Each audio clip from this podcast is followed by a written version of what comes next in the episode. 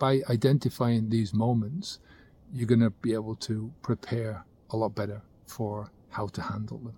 Uh, the more you can think through these things in advance, you know, make some plans, uh, make some alternatives, the better it's going to be for you on the day. You know, I really think that anticipation is one of the best tips that I can give you for Christmas if you're stopping the flow of alcohol, right? Just anticipate what's going to happen. Think about the situations, any situations, any thoughts that you might have, any uh, places or people that you're going to be around where you're tempted to drink or they're going to tempt you to drink. You know, it's things like maybe during the Christmas dinner when there's a toast going on, when everyone else is is standing around having that drink, having the chat. Think about those type of things. What you're going to do. You know, for me, in the beginning, it was those kind of things. So I had a, an alcohol-free beer in my hands.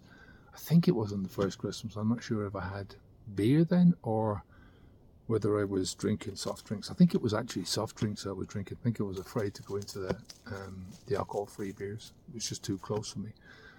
Um, it was when the wines came out at, on Christmas Day at the dinner. That's when I was uh, a bit weird, uh, standing around without a drink, like I said. Um, but those kind of things, you have to tough those things through. There's certain things that you're gonna have to tough through. You're just gonna have to push yourself through and have a bit of willpower in the moment and go. You know that it's um it's just the old programming that's trying to kick in, right? You know, now for me, all of that kind of stuff is gone. I never think about alcohol during Christmas. You know, people bring out wine, it's like whatever. You know, it's your body. you know, for it, for me, it's the it's when people start to get drunk.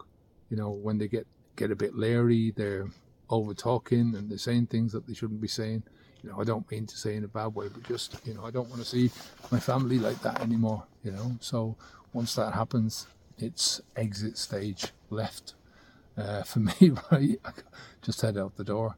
Um, you know, Christmas Day is probably one of those days that I, that I, uh, I push myself a little bit more to stay a bit more because I'm, I'm enjoying the, the company and there is, there's nearly always stuff that's planned, you know, so, um, but I think by identifying these moments, you're going to be able to prepare a lot better for how to handle them. Uh, the more you can think through these things in advance, you know, make some plans, uh, make some alternatives, the better it's going to be for you on the day. You know, and think about Christmas from the perspective that it's generally something that we do over and over again. You know, it's the, the same things that we do over and over again. So that's the way I would think about it. Um, you, you kind of know what's going to happen. You kind of know who's going to be the the person who's going to try and tempt you. But above all, I would say to you, plan for fun. Plan to have a good time.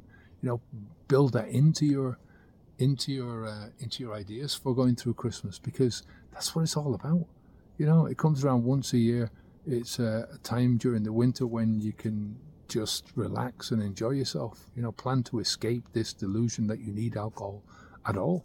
You don't need to get twisted at Christmas to have fun. You don't need to poison yourself. Christmas cheer, it comes from the inside, from uh, inside your, your heart and inside your mind. So, you know, do you really need to medicate yourself to enjoy yourself? You know, it is what it is. Uh, if you're looking for a bit of help, habitsv2.com uh, walking through my own process. Take care of yourself. Have a great time at Christmas. Remember that it, it is it's only a day. You know, once you get through it, uh, it is what it is.